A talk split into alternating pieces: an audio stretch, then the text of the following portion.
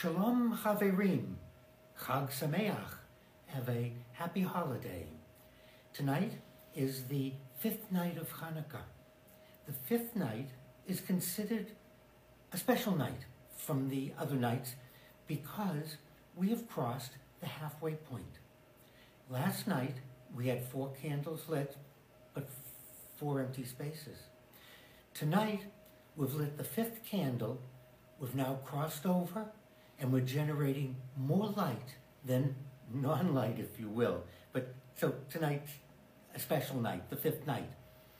It's the night of Chanukah, Chanukat, the night of rededication.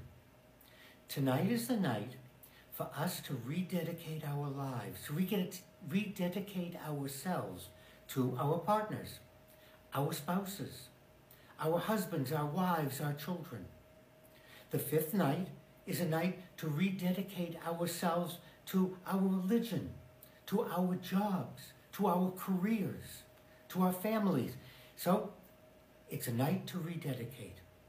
However, what makes it special is we are asked to rededicate ourselves to the love of God and to spread God's love.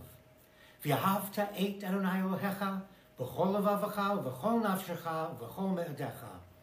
And you shall love the Lord your God with all your heart, with all your soul, and with all your might.